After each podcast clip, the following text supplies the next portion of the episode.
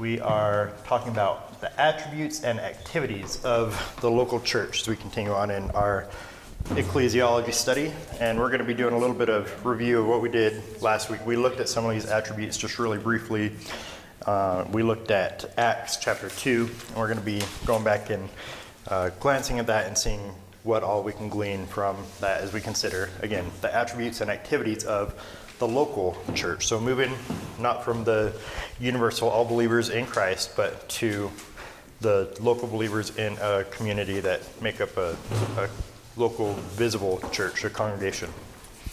So I want to ask you guys before we get started, what qualities does a local group of believers need to possess in order to rightly be classified as a church?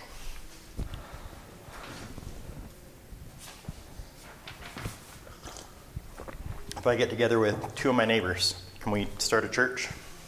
Yeah. Believers in a specific geographical area.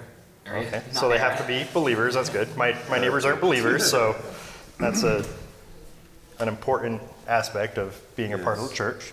What else? What else makes up a church? A local church.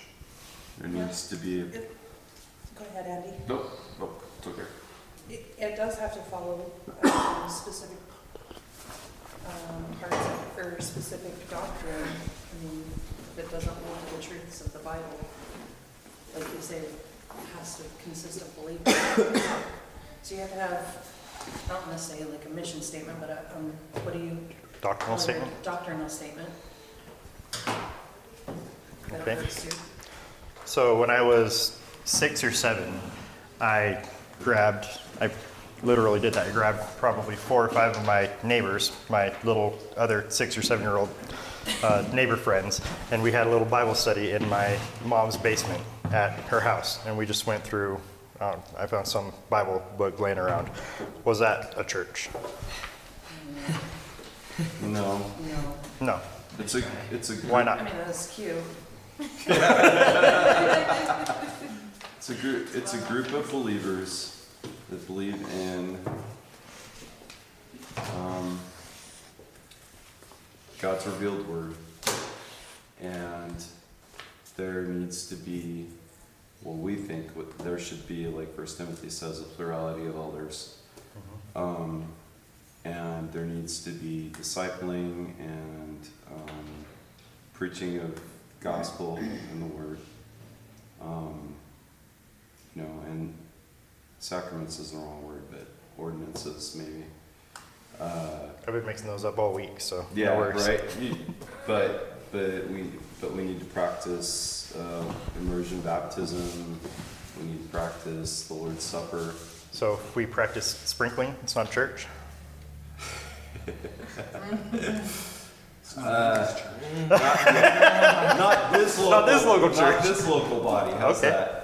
We would part ways with some of our brothers and sisters that believe in pedo baptism and sprinkling, right? But we recognize them as as brothers and sisters, right? Even though they practice pedo baptism. Because when we're united around the core issues, right? Because, I mean, it doesn't get any more core than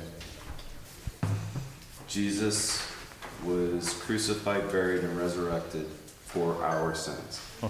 That's core, right? Yep.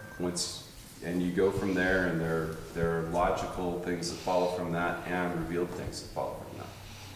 So we can still recognize those people as belonging to a church that's a legitimate church. One thing that kind of bothers me is our usage of that word church, because we use it in a very generic sense. We'll speak of the Mormon Church or the Catholic Church or the Universalist Unitarian Church. Religion. Yeah. And while they have a building and they are a religion, they practice faith, to rightly be called a church in the biblical sense, there are certain things that they need to adhere to that they don't really make the mark on. Anything else on what makes up a local church? Looked like you were about to say something. No? I would just think. Okay. I've had a lot of friends that are different, Jehovah Witness, Church of God, Church of Christ. Let's see, they even put it in their name. LDS, and And some of them, I believe, were Christians, and I believe they had churches. Some of them, I didn't consider them churches. And again, like we talked about last week, we can make a distinction between the organization that calls itself a church, right, and the individuals that are within that. There can be people that are believers within a non-biblical church. However, I think that they probably won't last long in that environment, that they will be drawn away by the truth of God's word and the Spirit of God to something more sound. You know, and like I said, I don't know, I didn't visit their churches, but based on their, what they told me and what they said they believed, I consider many of their churches to be local churches. Yeah. Many of them I did not consider. That's another important point, especially evangelistically, that somebody's personal beliefs don't necessarily reflect the beliefs of an organization. Right. And while it would be nice if they did a lot of times, especially around here, because the Latter-day Saint Church, they have released, this is what we believe, and they have an official doctrine. But that doesn't mean that any guy who walks out and knocks on your door with an elder badge on his shirt is going to adhere to everything they believe. So it'd be beneficial for us not to take the beliefs of the church and to impose them onto the individual, but to ask them, hey, this is what I've been told that your church believes. Do you adhere to this, or do you have a different understanding? So I feel like that's more common now, too, though, that people sway from whatever doctrine within their church. I mean, as a kid growing up in the LDS church, like the people, all the people in my community really adhered to that. Yeah. And now as an adult, I see so many of them who, it's almost like the modern culture has integrated into where you can have all these variations. So I think it's changed a lot in 20 years. Yeah, it's become much more individualistic, much more ecumenical, where they have tried to embrace other beliefs and other religions and say, well, we can all believe something different.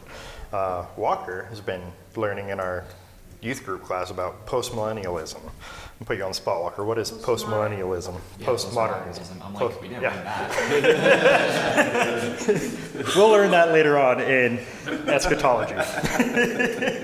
Postmodernism, thank you. It's basically when somebody has a certain view and they believe that view, but then they also say that other people can have their own view even if their view contradicts the other person's. So what does it say about truth? It's bullcrap. Yeah, it's what it's saying. It's like truth. No such thing as truth. Believe what you believe, and it would be true. Do you? True to you. Yeah. And that has definitely impacted not just Mormonism, but many different faiths, ours included. So, I actually spoke to somebody who was an evangelist with the LDS folks, goes to the temple, and he said, you know, it's almost like today you have to convince modern day LDS folks of their tenets from their faith. You have to say, this is what, you know, Doctrine and Covenants says. This is what, you know, First Presidency said, blah, blah, blah, blah, blah. And we're like, well, yeah, I guess I believe that because he said that. Okay, going from there, right? Yeah. This is the true gospel is revealed by Jesus Christ and his word. And then you basically treat it like a, I don't know, just like you have to call an atheist to account for their epistemology, what their foundation is. You have to call modern day LDS folks to their basic understanding of who God is, so that you can tell them the true gospel. Yeah, and that's one way to do that. You can present, this is what the people that you say you believe, or you can attack their already held foundational presuppositions and say, well, truth, according to you, isn't as absolute as what Christ said, right? You can just go from there. But one of two routes you can take. You know, I've talked to some people that have withdrawn from the LDS, and they're just turned off.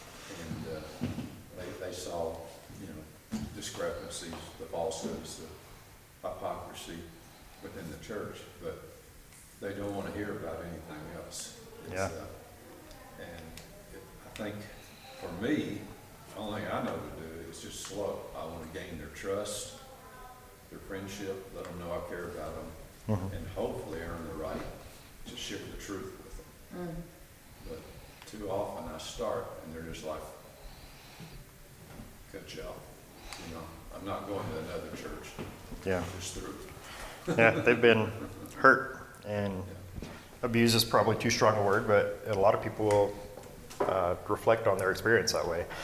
They've really entrusted this church, and again, not just that church exclusively, but anybody else who's been caught up in a false religion or a cult, to go through an experience like that and to be hurt, it's going to be hard for them to put their faith or their trust in something else. But that doesn't mean that that truth doesn't exist and that we shouldn't strive to win them. Yes? I was at school and I was listening to like one of my friends, and he was talking about how he like did baptism for the dead like that morning, and like baptism something for his sister because she was like going on a mission, and I was like, bro, what the heck, like that sounds so crazy. And he's like, yeah, it's a cult. And I was like, do you hear yourself? Like he said that was a joke, but like, you know, somewhere in there he believes that. That's kind of weird. Like, I don't know, it's weird.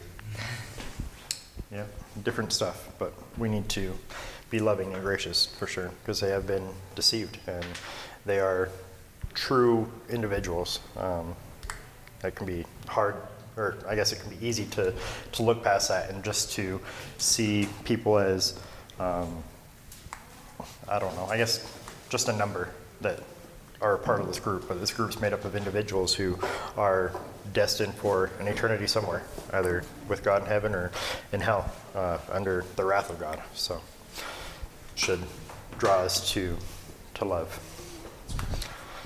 All right, let's look at a good church and talk about qualities of what makes up a true biblical local church. So these are different qualities of different churches, different organizations, I guess. So this church would answer by saying that church is made up by a diverse society, one faith, sacraments as means of holiness, and governed by a pope. Which organization would that be? All right. Faithful people preaching sacraments under a king or a queen. Yes. That one thing that the one king made. So the Church of England. That one king. The what? Church of England? What was it called? King Henry VIII. Yeah, and we'll get the answers here in a second. But this next one, the elect, preaching, sacraments, and discipline in government.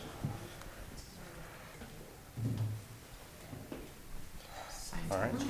And then this last one, the elect, worship, love, and the Great Commission. So, what'd you say, Christian? Christian, yeah. All right. You're like, I like that one, right? I like D. What's wrong with C? Is there anything wrong with C? Well, it depends on the definition. Yes. Yeah. All right, let's get some answers to what these are. So, yes, first one's Catholic. Second one, you're right, Church of England or Anglican or Episcopalian. And then the third one, the elect, preaching, sacraments, discipline, and government. That's Reformed understanding. And then, Frame's systematic theology outlines the last one that everybody liked. Right. Oh, that's Christian for sure, right? The elect, worship, love, and the Great Commission. Is it Christian? What's that? It's not Christian. Is what Christian? The last one? Yeah. I don't think that any other religions that call themselves Christian use that term, the elect. Outside of the Reformed? No, I mean outside of Reformed. Well, Christians in general will use that term, the elect, because it's in Scripture, right? Yeah, other religions have their own term for that. But but that's my point, is none of them take that word from the Bible and say we are the elect. They will say it, they will use other words. But the reason is because that's So yeah, it's all in God. Mm-hmm. You see what I'm saying? Yeah, yeah, because other religions are much more man-centered. Yeah, exactly. So. Yeah, yeah, I don't know. I'm not aware of any. I'm sure that there might be some. Yeah, yeah. The focus is certainly more on God in that term, talking about the fact that He has chosen us, that we are His, not because of anything we've done. That's the earmark for all false religions. It's man trying to work their way to God, salvation by some sort of faith or merit. All right. The local church exists for a variety of reasons, and it may be impossible to create an accurate, comprehensive list of them. That would be pretty rough. That said, there are some attributes that a church must possess in order to rightly be classified as a church. Marks of a local church include, but are not limited to, fellowship. I think you guys have an outline. Everybody get an outline? Yes, sir. All right, so fellowship, ordinances, and the ordinances that we recognize are baptism and the Lord's table. We'll be talking about that a little bit later today. The word, prayer, service, equipping, self-governance. Oh, I'll stop there. We looked at a similar list at the end of last week, and I think equipping would fall under discipleship and discipline. I think there was another word that we tied in there, but yes, those are some of the marks of a local church, not all of them. I don't know how long ago it was, but Mark Dever came out with a pretty big book that made its way through Christianity called Nine Marks of a Local Church.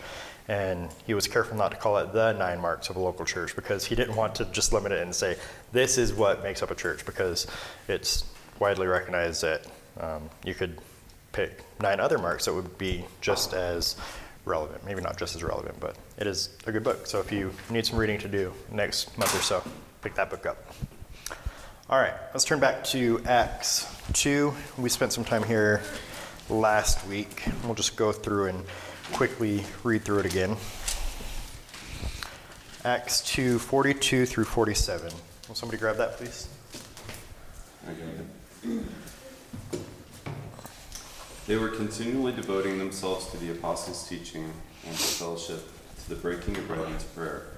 Everyone kept feeling a sense of awe, and many wonders and signs were taking place through the apostles. And all those who had believed were together and had all things in common. And they began selling their property and possessions and were sharing them with all, as anyone might have need. Day by day, continuing with one mind in the temple and breaking bread from house to house, they were taking their meals together with gladness and sincerity of heart, praising God and having favor with all the people. And the Lord was adding to their number day by day those who were being saved.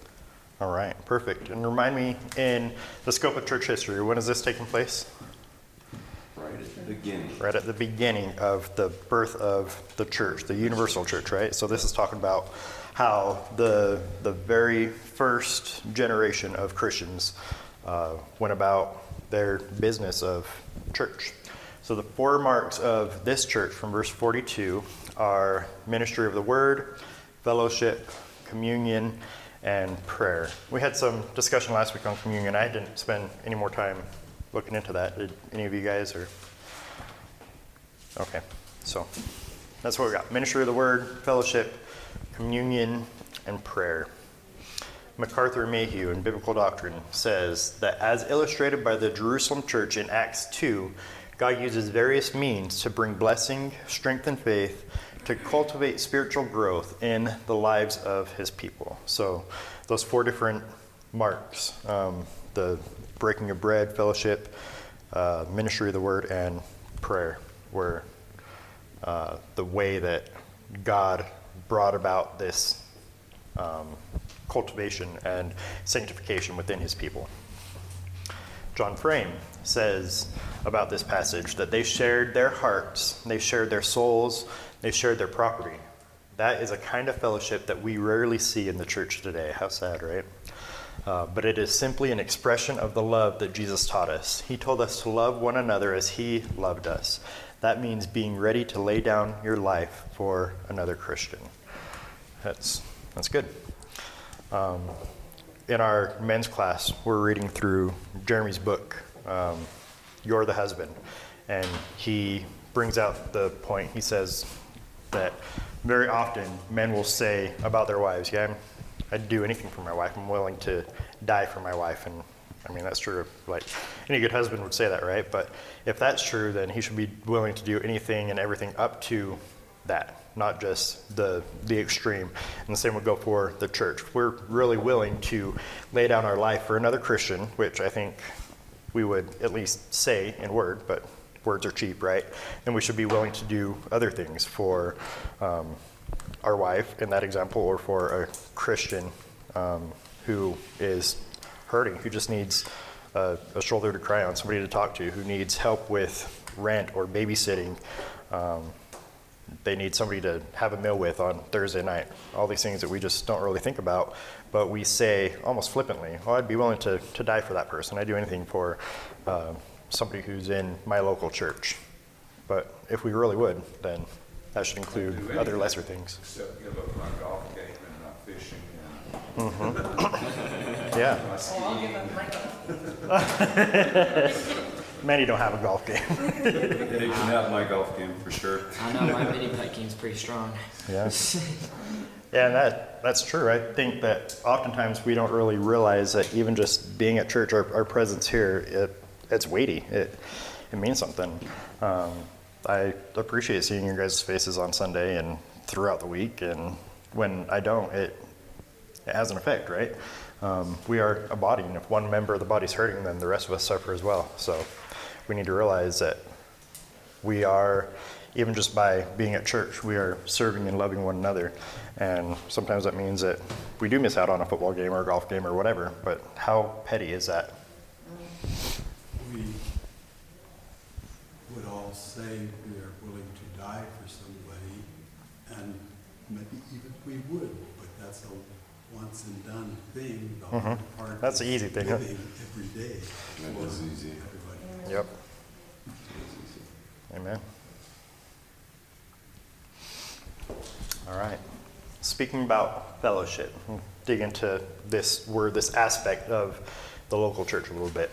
In the context of church fellowship, or koinonia, is always in reference to God's people, to the elect. And so that's important. You guys hammered on that right away when I asked, well, what makes up a church? And I said, what if I just grab my neighbor? He says, well, are they Christian? And that's good, because not a lot of people have that mindset. People think, oh, we just come to this building, and it doesn't matter who comes in. We can be a congregation of believers and unbelievers alike. And that is really the predominant mindset in our world today, that aspect of koinonia, that fellowship amongst God's people, amongst the elect, isn't necessary. This is a very important point. If the gathering of believers is a vital mark of the church, that means that a gathering of unregenerate people cannot rightly be considered a church. That's just some kind of community club, right? Or some gathering. It's a group of people, but it can't be called a church, which again is why the Universalist Unitarian organization shouldn't be understood as a church, because it's just everybody that believes whatever they want gathering together in a building, and they're breaking some kind of bread together, but it's not something that I would ever consider a church. Well, the point is, the word is just a gathering, so I mean, it's okay to use that. We need to just always preface it with God's church. It's Jesus' church, yeah, because he said he has his own specific gathering. Mm-hmm. Gatherings all over everywhere, but we must be marked by him if we're his. Yes. It has to be marked by him. Mm-hmm. Yep. Yeah. It's just too hard to say all of that.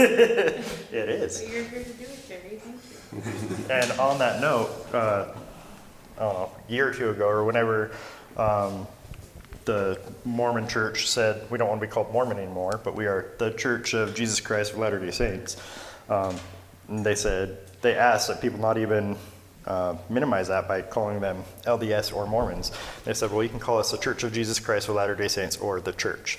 And I refuse to call them the Church, because that is exclusive, and it is referencing them as a church, which again could be wrongly understood as being Christ's church. So Latter-day Saint, I will cave and call them that, but the church is not something that I'm willing to do, and I would not counsel other people to do, because I think it definitely gives off the wrong idea, and intentionally so. I think that was very calculated summarization that they have allowed for. Oh yes, and you know, she said they've changed a lot. Well, in my history, I wasn't raised in it, but I've lived with it now for close to 50 years, and that change, my brother-in-law, he never did like the idea of the LDS Church wanting to be associated with historical Christianity, because they were different. That was their whole thing for the 150 years. But with I can see, I can't remember his name, Gordon B. Hinckley, he really started the big push that we're all one, we're all the same, and they don't care what they believe. I have not met an LDS person yet in my 50 years that believes everything that they have taught. And of course, they deliberately changed what they teach too in those days. They don't believe what Brigham Young said. But it's unpopular. That's the whole point. That's when they make the switch. That's when they switch. Yeah, exactly. Just like in what was it, 76 when they changed for black people and. But it was 78 anyway. Yes, they changed it. That was an absolute. Well, and polygamy, right? Yes. The FLDS, the ones that and sorry, we're digressing, but the ones specifically that said polygamy was ordered by Joseph Smith. It was in the Doctrines and Covenants. It was ordered by Brigham Young. For salvation. It was necessary, and you were anathema. You were condemned if you didn't practice it. It's not like it's unclear. It's very clear. But that's the point: is that this whole ecumenical ideal is it's within the Christian church also. Particularly in the more liberal aspects that I don't know if you can even call them Christian at all, seemingly. Yeah. But also, it's societal. This is American society. You do you, just like my kids say. You do you. This is you want to do that. You said that. No, maybe not you. Hopefully anyway. A jest. Anna said it for sure. But the point is that it's actually really easy when you're speaking to somebody who holds to those views, because you just stop and you say, okay, so you believe that this person can believe X and this person can believe Y that is completely opposite, and they're both right. Yes, that makes no sense whatsoever. And like you said, that's shaped by society at large. Right. It's infiltrated these different faiths. Jesus Christ said that he is the way, the truth, and the life, and that no one else comes to God the Father except through him. That's why these marks of a local church are not shifting. They shouldn't be shifting. They shouldn't be changing. They should be definitive, so that we can be known by something that is absolute. Right? Again, Jesus said, heaven and earth are going to pass away. My words will never pass away. And to take and to change those, as others in a vast swath of other faiths and religions have done, is inconsistent and not a mark of God, who is the same yesterday, today, and forever. He does not change. He is the great I am, right? The Alpha and Omega.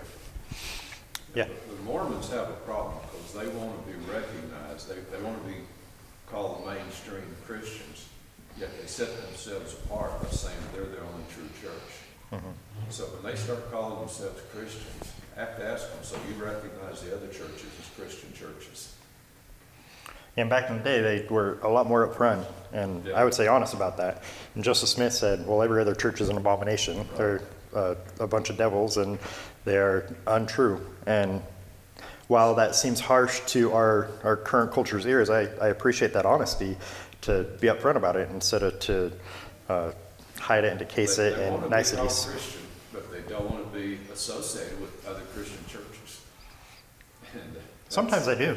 Well, they act like it, but I've never met one that I'll say, so you're okay with Southern Baptists. You recognize them as a true church. Oh no, we're their only true church. Yep. Right. I've asked that question multiple times, and they're always, when you start saying, oh, well, you're Christian, I'm Christian, so I can continue being Southern Baptist or non-denominational, they're like, well, not exactly. Yeah. Okay.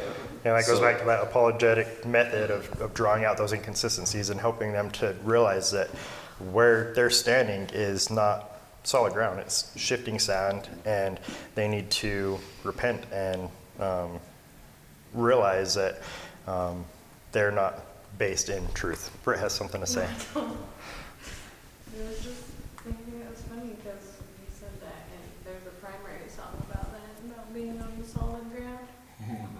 So it was ironic, and I was just smiling at the call.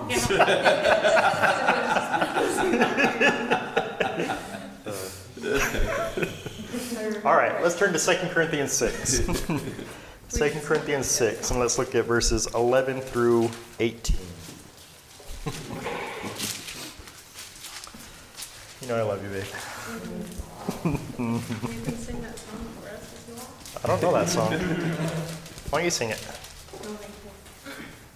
How does it go? What are some of the words? Just say them. You don't have to sing them if you don't want. No.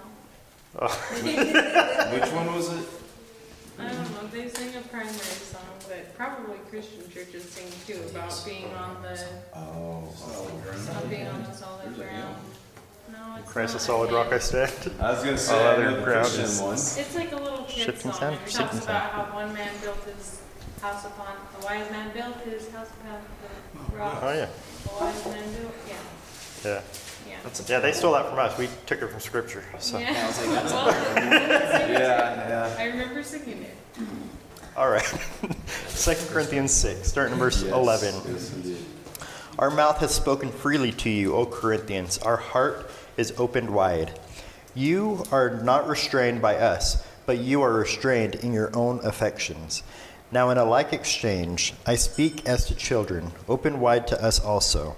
Do not be bound together with unbelievers, for what partnership have righteousness and lawlessness?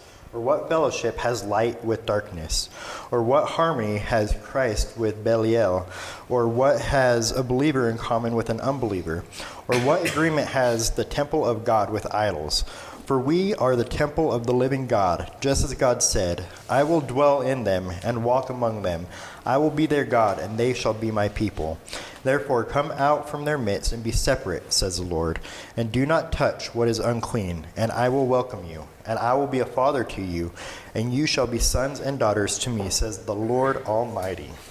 Is Belial another name for Satan? Yes. Yeah, it's a false god. Yeah. All right. What kind of separation is the Holy Spirit advocating here? Relational separation. All right. Between who? Believers and unbelievers. Okay. And who is he writing to? The Corinthians. All right. To the Corinthian believers. Yeah. So... yes, there has to be that separation, that acknowledgement, which, again, is kind of going back to being spiritual fruit inspectors, right? We don't want to play the role of the Holy Spirit, but to a certain degree, we have to ask ourselves, is this person in Christ? Because there are people, Mormon Church, for example, who say, yes, I am part of the church. I am in Christ. And so we examine not only their doctrine, which is most important, but... to some degree, we want to see, well, is their lifestyle matching up with what they're preaching? Because every tree will bear good fruit, although we have to be careful not to take that too far, because that can very easily be done. All right, let's check out these references. Will somebody grab Deuteronomy 22:10? Who's got that one?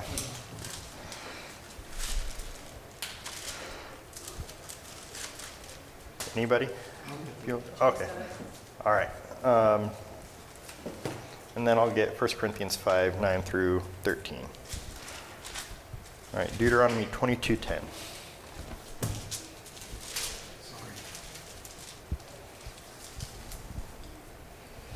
You shall not plow with an ox and a donkey together. Is that what you were after? Yes. What is the... Are we the ox? If those are our choices. I'm the donkey, dude. I can tell you that. Yeah, what would be... So in the other class, they're going through a hermeneutic series right now, and they're talking about the 4 steps of biblical hermeneutics. Or they did last week, and they're continuing it in this week. And so they're talking about how we should be observing the text first, and then interpreting the text, and then principalizing the text, which is especially important in the Old Testament, and then applying the text. So how would we principalize that verse that talks about plowing with an ox and a donkey together? What would be the principle that we would want to draw out of that? Because I doubt that any of us are going to be tempted in our lifetime to plow with an ox and a donkey together, right? But that doesn't mean that verse is irrelevant to us. We can take the principle and we can apply it to our lives. What would be the principle that we would draw out? The principle is they're vastly different critters. Yeah. Yeah. Yes. Yep. Yeah, so the ox is going to be a lot more stronger than the donkey, right? A lot more stronger. Yeah, so they're going to be going around in a circle, right? Because he's going to be pushing the ox. If they're yoked together, which is the practice to put them together, then they're not going to go in a straight line like the farmer desires. Well, my understanding as an observer and as having heard this from people who farm and have both of these animals. You're not a farm boy. I'm not a farm boy. The oxen are supposedly more... malleable or guidable, I guess. The donkeys sort of have their own opinion about things and don't necessarily want to go with it. Mm-hmm. So and they are, an oxen is huge compared to a donkey. I'm not talking about a mule, I'm talking about a donkey, a little, critter. All right, so taking that principle and applying it to this concept, I guess, of fellowship and to our lives in general, how could we principalize and apply that? Well, they're not going to be going in the same direction. They're not going to go on. They don't have the same purposes. They don't have the same capacities. Everything is different. Okay. So moving on from ox and donkeys, but using that principle and applying it to the church, right? And to a believer who is guided by the words of Christ, who recognizes that it's in Him that we have that we live and move and have our being, and we look to His words for how we are to live our lives. If we are bound together with an unbeliever, then we're going to be going in circles, right? We're not going to be going down a straight path as we are intended to be doing. Yes. So, even in a biblical marriage where you and your spouse are one. If you picture that you're in a rowboat going up a stream, right? If one of you has one oar and one of you has the other oar, and you guys are not pulling in the same direction, not only are you going to spin in circles, but you're going to go in the direction that the water is taking you, as a metaphor, analogy, whatever word we're trying to use, whatever it is. But it's not just that you don't go upstream. It's that you go with whatever direction the culture is going, as a whole. Mm-hmm. So it's not just that you struggle to draw closer to God and to be blessed in the fellowship with other believers. It's that you're constantly fighting with the one that's supposed to be with you 100%. Yeah. Focused on Christ. And we're never stagnant. We're either progressing or decreasing, right? That's right. So that's a good illustration. Yeah, actually, what you're saying is you end up going with the flow. Mm-hmm. That's right. Yep. By default. Yeah. Good. That's true. All right. 1 Corinthians 5, 9 through 13. It says, I wrote you in my letter not to associate with immoral people. I did not mean at all with the immoral people of this world, or with the covetous, or swindlers, or with idolaters, for then you would have to go out of the world. But actually, I wrote to you not to associate with any so-called brother, if he is an immoral person, or covetous, or an idolater, or a reviler, or a drunkard, or a swindler, not even to eat with such a one. For what have I to do with judging outsiders? Do you not judge those who are within the church? But those who are outside, God judges. Remove the wicked man from amongst yourselves. So again, same principle. We need to judge based on their doctrine and their fruit within the church, right? All right, in what ways do some churches today compromise on this issue? I think we've hit on that adequately. All right. MacArthur's New Testament commentary says that believers and unbelievers are two different breeds and cannot work together in the spiritual realm. To infiltrate churches under the guise of tolerance and cooperation is one of Satan's most cunning ploys. He does not want to fight the church as much as he wants to join it. When he comes against the church, it grows stronger. When he joins with the church, it grows weaker. And we have to be careful with those relative terms, stronger and weaker, because from our perspective, a church could grow really strong numerically or financially. Look at Joel Osteen's church, and you think, oh man, if when Satan comes against a church, it grows stronger, then that church must really be under attack by Satan, right? But I don't think that's the case at all. I think Satan is well within the interiors of that church, and he is happy with what's going on there. And from any outward perception, I guess, it seems like it's doing really well. But spiritually speaking, it certainly has grown weaker. Keeping people from the real gospel.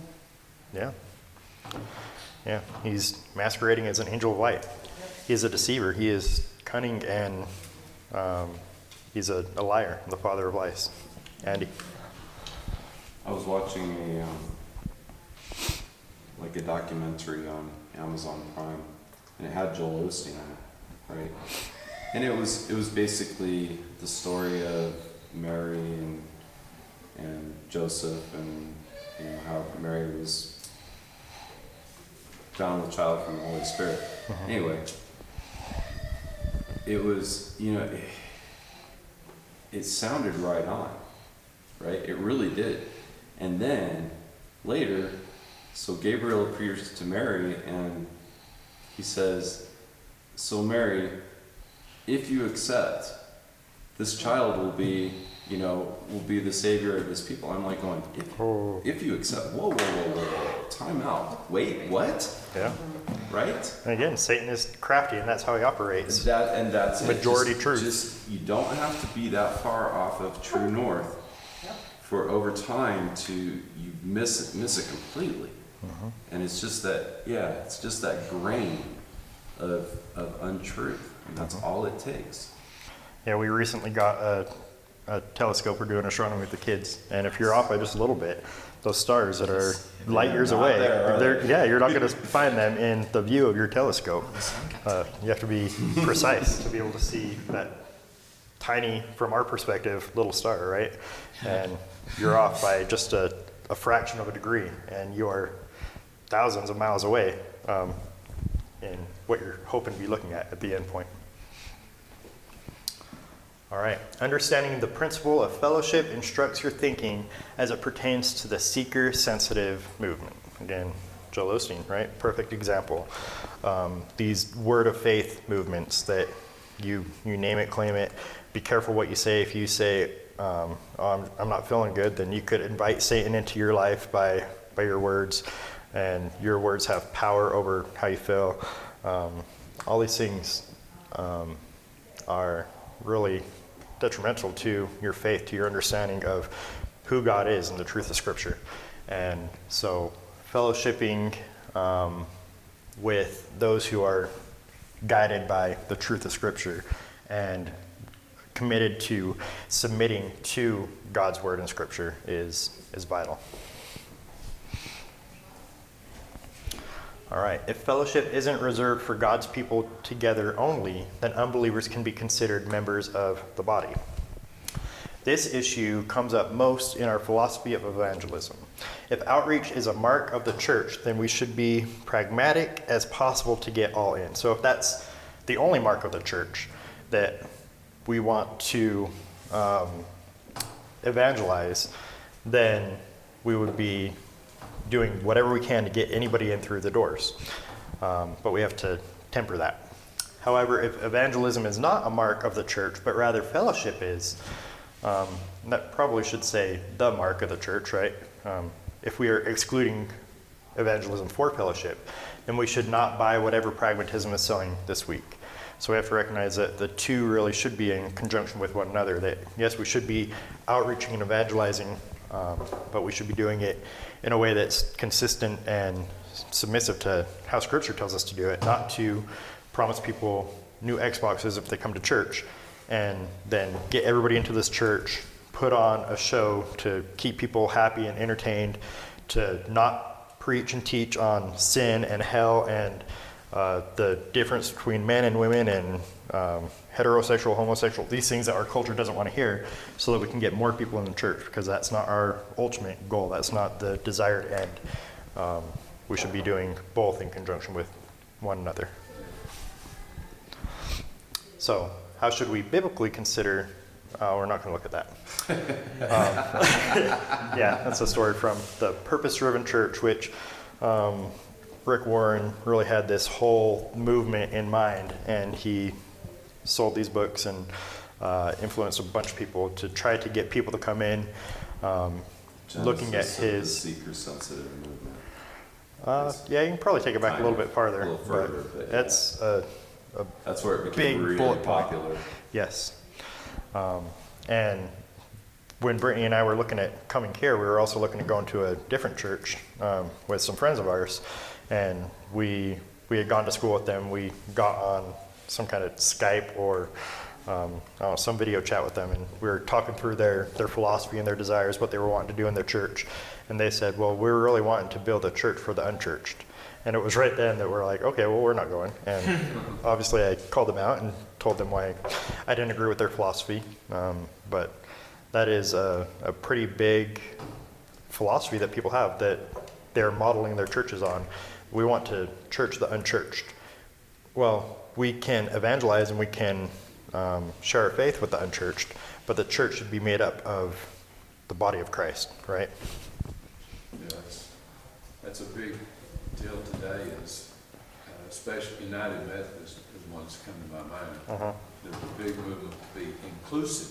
Yeah, we want to include everybody. You know, well, that's a.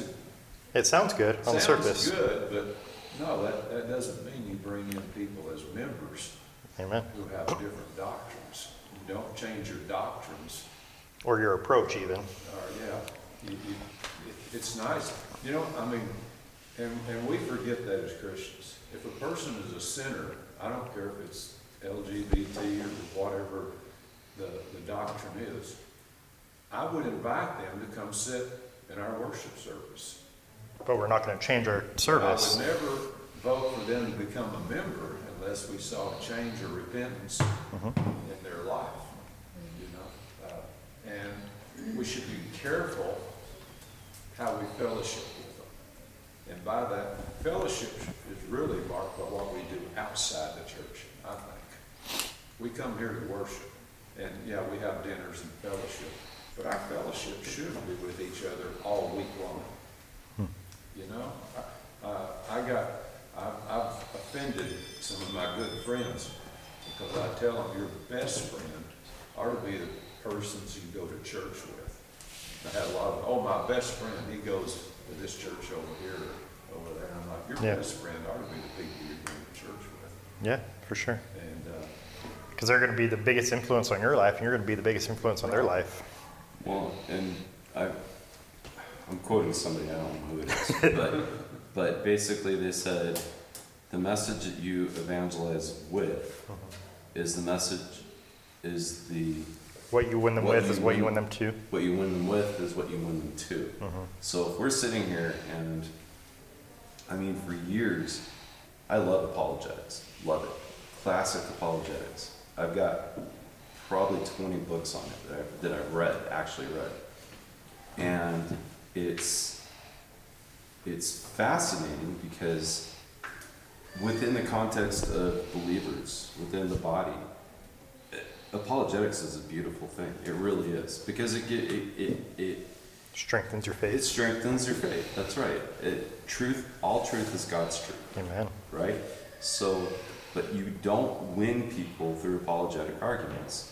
You know, I've never, not once, heard an atheist or an unbeliever say to me, "Andy, you're brilliant. You're absolutely right. I acknowledge Christ as King. Pray with me." Never heard that. Never. Because that's not what we're doing. Because you're a donkey. You're not brilliant. That's right. I'm a donkey. I'm not brilliant. That's absolutely true. But the point is, God must open their eyes. God must open their eyes. They can be convinced with arguments of whatever brilliance. They can be convinced the other way. They can be convinced out of the kingdom of God. Yep. That is not the gospel. Yeah, it's not a Christian either. No. All right, let's see if we can get through fellowship real quick before we wrap up. Within the context of biblical fellowship, genuine worship takes place. This does not mean song time. Worship isn't just limited to song time. Additionally, discipline and admonishment happens within the context of biblical fellowship. Those are really important aspects, marks of a true church, discipline and admonishment. That's part of discipleship, like we talked about last week. If that's not happening, then you're not in a good local church. Any thoughts, questions on fellowship as we wrap up? I like what you said about it's not the song service. Yes. I went to a seminar, training seminar, had all these classes and ones on music. And I went, because I was a music leader at the time, I went to the music class. And the guy made the comment that you guys have to know that 10 or 15 minutes of music is the only worship these people get all week. It better not be. Not if they're believers. Right? Huh. I kind of blew up. Good. And rightly so. Yeah, we should be worshiping all the time. I really got kicked out of the class. Wow. I said, you don't know what worship is. And you're not one to blow up. Even when you are disagreeable. Yeah, you're really respectful about it. So. You get kicked out of class. But yeah, that's a good point to disagree on. Try teaching people to worship through giving. Try to teach people to worship, through what they do every day. I said, that's true worship. Amen. Not singing. Singing is praise, and it's a form of worship. Mm-hmm. It's certainly not the form. Yeah. And we don't want that mindset here. And so to dispel that, we don't put worship time in the bulletin or on the website because that's singing time. We changed our rules. We had worship through giving, worship through preaching, worship and singing, worship, everything we do. Go home and worship. We'll see you next week when we begin. Yep. Good. All right. Will somebody pray for us? I'll pray. All right. Thanks, Andy. Lord God, thank you so much for this time together. Thank you that we can look in your word and we can see what the true standard is for what you call your church, Lord. The elect, the priesthood of all believers, those who are yours. Father, we just ask that you would bless the remainder of today, that our fellowship would be sweet, that your spirit would continue to move and guide and salt our words with encouragement and love and as necessary discipline and admonishment. We love you, Father, and we thank you for your Son and for your Spirit. In your name we pray. Amen. Amen.